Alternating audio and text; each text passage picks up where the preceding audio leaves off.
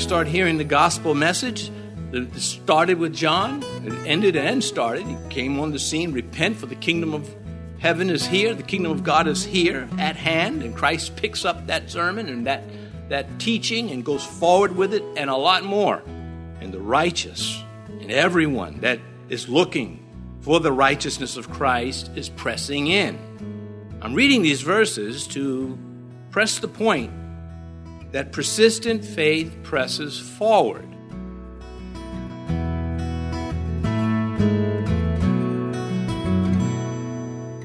This is Cross Reference Radio with our pastor and teacher, Rick Gaston. Rick is the pastor of Calvary Chapel, Mechanicsville. Pastor Rick is currently teaching through the book of Acts. Please stay with us after today's message to hear more information about Cross Reference Radio, specifically how you can get a free copy of this teaching. But for now, let's join Pastor Rick in the book of Acts, chapter 12, as he begins a new message called Faithful Unbelief. We are in the book of Acts, chapter 12, we will take verses 6 through 19 in the study, but we will read verses 5 through 19 in under three minutes. It's worth it. Acts chapter 12, beginning in verse 5 through verse 19. Peter was therefore kept in prison, but constant prayer was offered to God for him by the church.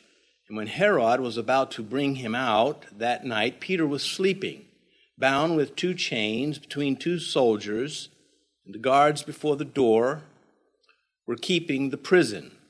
Now behold, an angel of the Lord stood by him, and a light shone in the prison, and he struck Peter on the side and raised him up, saying, Arise quickly. And his chains fell off his hands. Then the angel said to him, Gird yourself and tie on your sandals. And so he did. And he said to him, Put on your garment and follow me. So he went out and followed him, and did not know that what was done by the angel was real, but thought he was seeing a vision. When they were past the first and second guard posts, they came to the iron gate that leads to the city, which opened to them of its own accord. And they went out and went down the street, and immediately the angel departed from him. And when Peter had come to himself, he said, Now I know for certain that the Lord has sent his angel and has delivered me from the hand of Herod and from all the expectation of the Jewish people.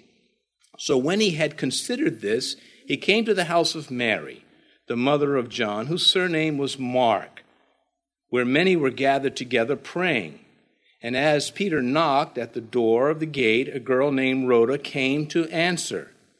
When she recognized Peter's voice because of her gladness, she did not open the gate, but ran in and announced that Peter stood before the gate.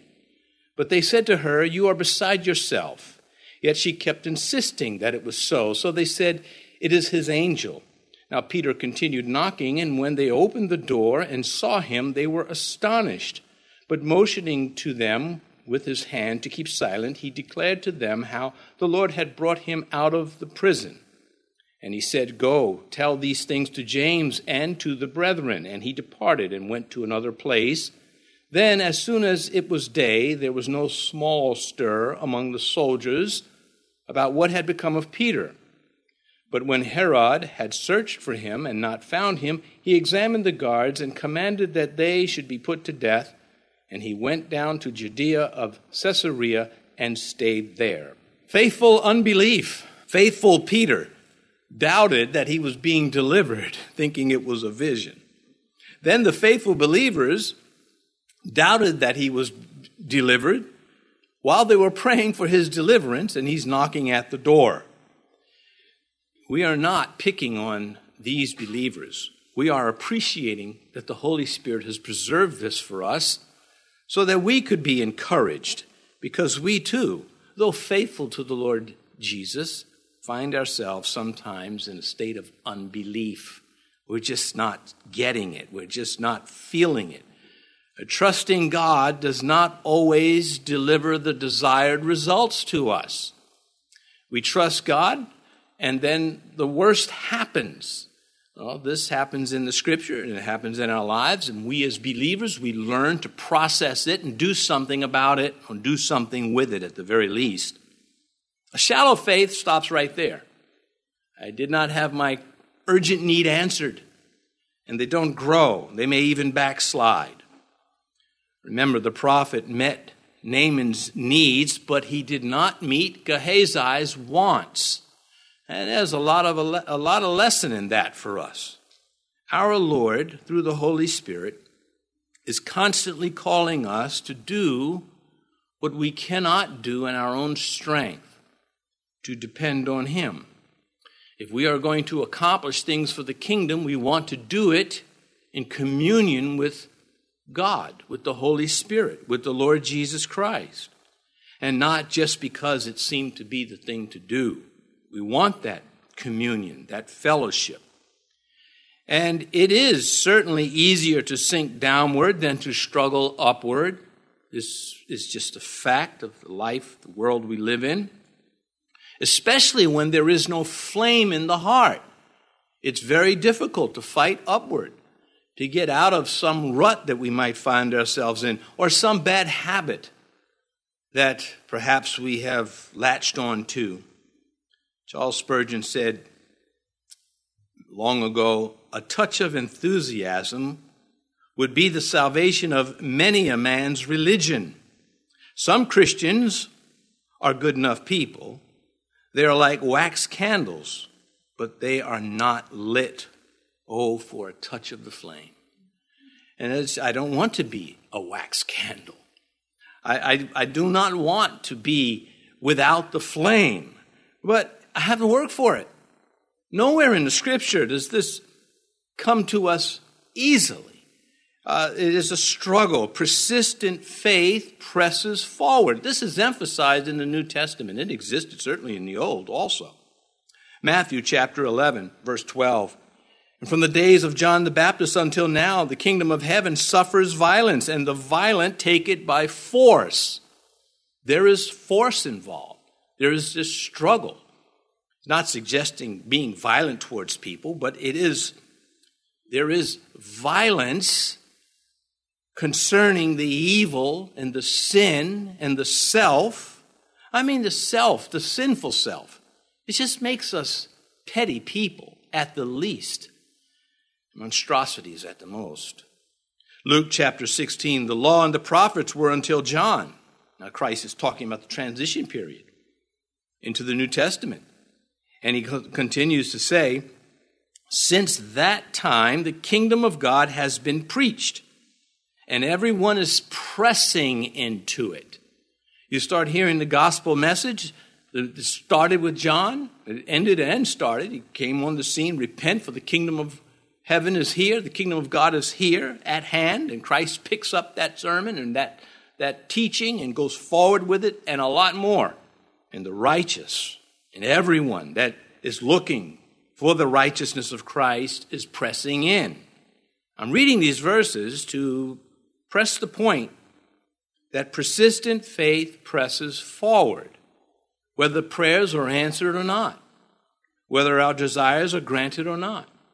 I mean, you can put you, you can put so much into something, and then when you get the opposite result, it can be devastating. I tried so hard. I tried in ministry. I tried to serve. I tried to be a good father. I tried to be a good, uh, you know, whatever it is. And then you meet with some failure. What are you going to do? Uh, the idea is to press forward. Apostle Paul, I press toward the goal for the prize of the upward call of God in Christ Jesus. We are faithful when we believe in Christ, but we are not always full of belief when it comes to how things are going to turn out. God knows this. For the Apostle Paul, he told the believers, it just tells us in Acts 14, strengthening the souls of the disciples, which means they were weakening or at least susceptible to, exhorting them to continue in the faith and saying we must, through many tribulations, enter the kingdom of God. Because straight and narrow is the way. And to get through a narrow opening, one has to squeeze through, press through. And so don't be surprised when you find yourself pressing forward in your faith, squeezing through. It's not as easy as maybe you were expecting it to be. Don't be knocked out of the box by that. Keep going. It is going to be fruitful if you persist. And of course, prayer is a big part of this. We got to learn how to pray. I don't know why it is we think that because we are saved, we automatically know how to pray. Well, some it may come more easy to them than others. But some of the rules for prayer, I'm going to list 800 of them. Here are 800 points. I'll just give four that I send out to me. When I pray, I must pray within the rules of Scripture. I cannot go outside of what the Bible teaches. I cannot go contrary to what the Scripture teaches in my prayer. When I pray, I have to remember to trust in the character of God. That if He allows or disallows, He is still good, and I will trust Him for that and leave it there. I will pray with sense. I don't think stupid prayers glorify God. And by, by that I mean prayers that just are mindless. And there are those that offer mindless prayers. They just aren't even thinking about what they're saying. And then, and uh, we'll get to that towards the end, I'll quote that from Corinthians, where Paul says, I will pray with understanding. And then I will pray to the finish. I'll not just be knocked out because things aren't turning out my way. If it takes a lifetime on a particular prayer request, so long as there is breath in me and an opportunity, I will stick to it. I think this has something to do with what we're talking about. Because here is Peter on death row. He's, he's going to be executed at daybreak. The saints are praying hard for him because they already lost James under the same circumstances. Whether they prayed so hard for James or not, we're not told. We can assume that they were praying for James, which would be exciting because James, of course, was beheaded. And rather than pack up their prayers and keep and, and no longer go forward, they're praying. In verse 6, we look at, because verse 5 set up for us, Herod had arrested Peter. And when Herod was about to bring him out that night, Peter was sleeping, bound with two chains between two soldiers, and the guards before the door were keeping the prison. Six men watching one. As I mentioned, well, where it says, and Herod was about to bring him out, this is the daybreak execution. That's when it was scheduled for the morning. But the believers, they did not cast away hope. They were praying. Peter was sleeping, it tells us here in verse 6. Probably the only Christian that got any sleep that night in Jerusalem was Peter. The one who was in jeopardy, the one that was in danger. He's just sleeping apparently resting in the will of God. There's some exhaustion there too. But uh, uh, Peter understood what the Lord said to him, the prophecy, and we've covered this going through Acts, that he would be old when it was time for him to die, and he would die the martyr's death. Peter brings this up in his second letter. He says, Knowing that shortly I must put off my tent, just as our Lord Jesus showed me. Well, that's years later that he writes that, what we know as Peter's letter. But in these days, he's still relatively young. It's not time for him to die. And that's why I say he's resting in the will of God. Peter had no hope of being raptured. He functioned as an extraordinary Christian, as an extraordinary apostle, without ever thinking that one day I'll be raptured he would die a violent death because of the things he believed, and to him it was worth it, and he would do it again. Peter was delivered from prison twice that we read about. Paul, not so much. We'll come to that. But here he lives in the shadow of the cross all of his Christian service. As I mentioned, Paul notified the Christians that we, through many tribulations, enter the kingdom, encouraging them to not give, give in. Acts chapter 9, God said this to Paul I will show him, he's saying it to Ananias to get to tell Paul, I will show him how many things he must suffer for my name's sake. When it is my time to die, I would like to go to go out of this life like my grandfather, asleep, sound asleep, not screaming and crying and carrying on like his passengers. sound. I didn't deliver that right. I don't know. Something was missing, but you got the point. Grandpa asleep at the wheel. Who doesn't want to go out in their sleep? I think we all do. Maybe when you're young and, and you know, just enter the faith and you're all excited. But as time goes on, you know, you just, you know what, I, I think I'll just go with the easy way. Well, we want to go the way God wants us to go, whether it is through life or out of life. Bound with two chains, verse 6 still, between two soldiers and the guards before the door were keeping the prison. There is a difference between being asleep while chained and asleep in chains. Now that makes my point. Some are active in faith in spite of life's limitations, restrictions, the things that they just cannot do, the freedom that they cannot achieve. Others are just inactive, prisoners of life not doing much for the kingdom, not even talking to God about, is there anything else I could do for you? Which I think is a sensible prayer. We talk about praying sensibly. Lord, who are you? What would you like me to do? Growing in the knowledge and grace of God. Well, we meet Christ and we, we know him personally, but there are things about him that we have to learn as life moves forward and relearn.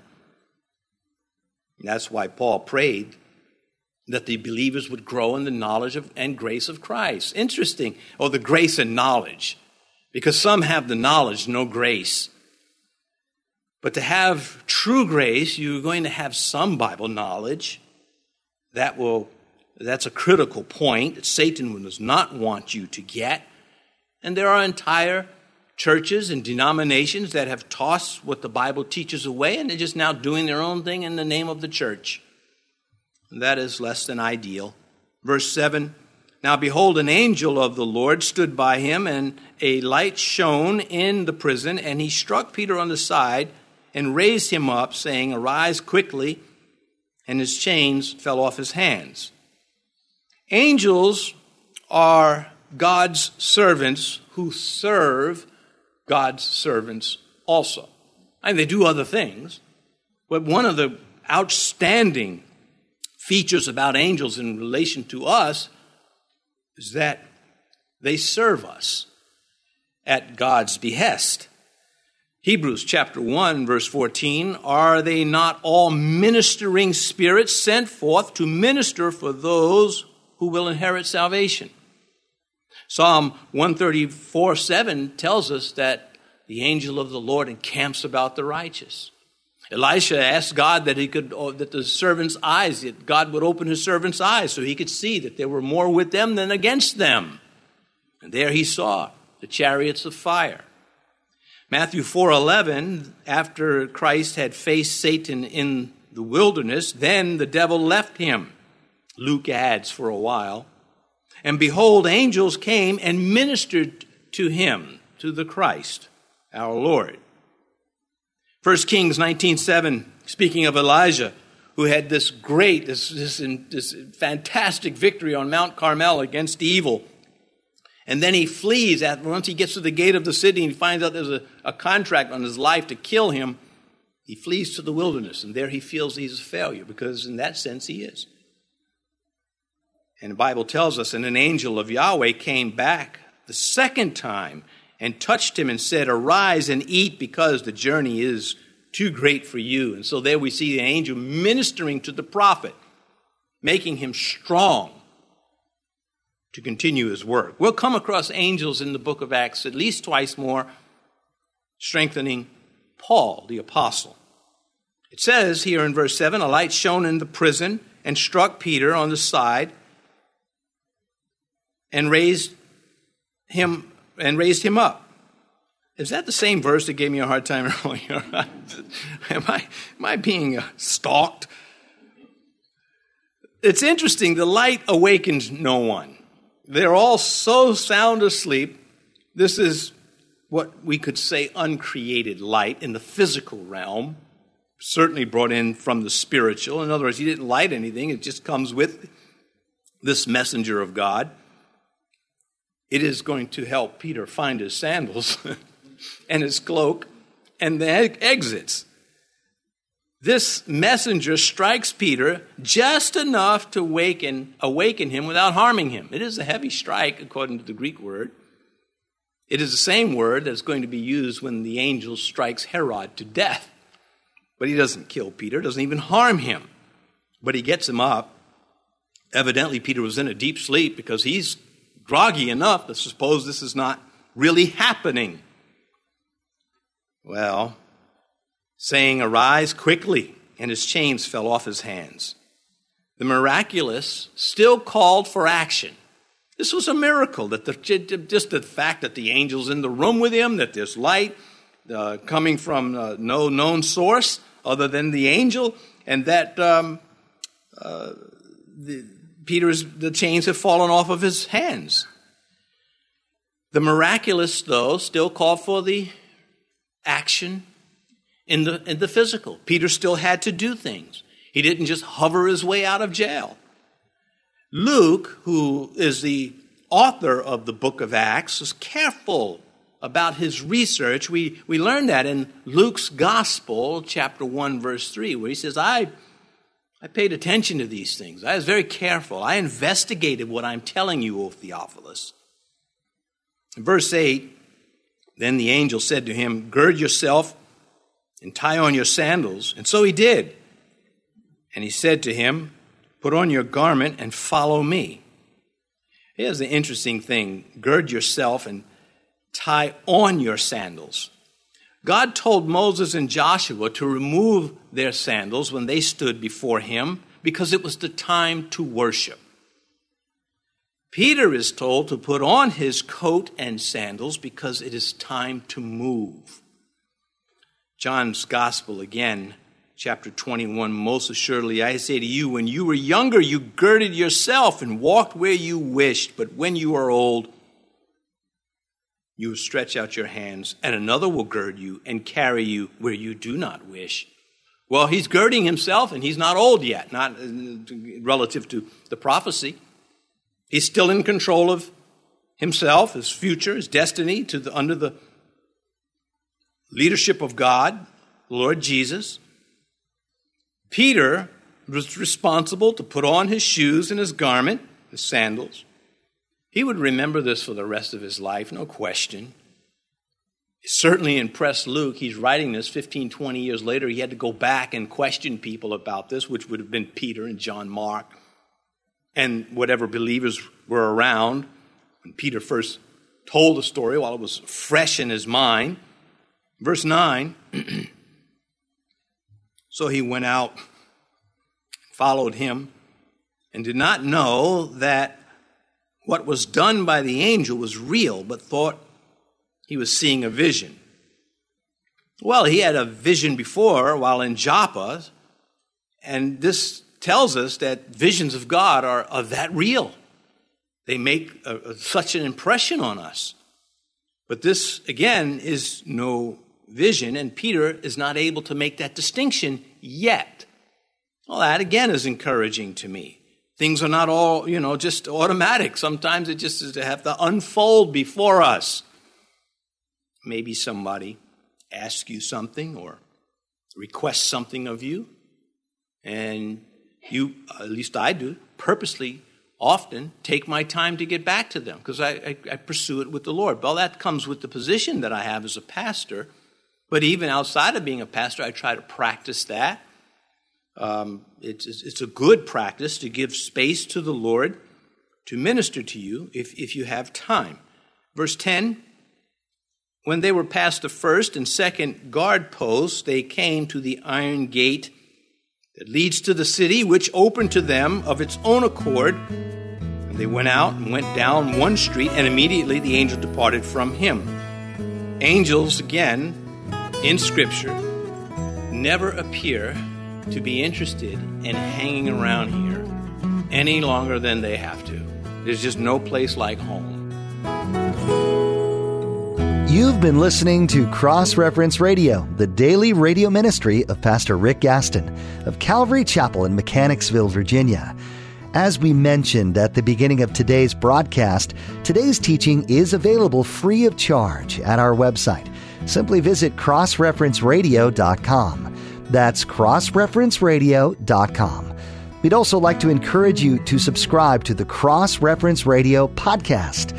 Subscribing ensures that you stay current with all the latest teachings from Pastor Rick. You can subscribe at crossreferenceradio.com or simply search for Cross Reference Radio in your favorite podcast app. Tune in next time as Pastor Rick continues teaching through the book of Acts, right here on Cross Reference Radio. Thank you.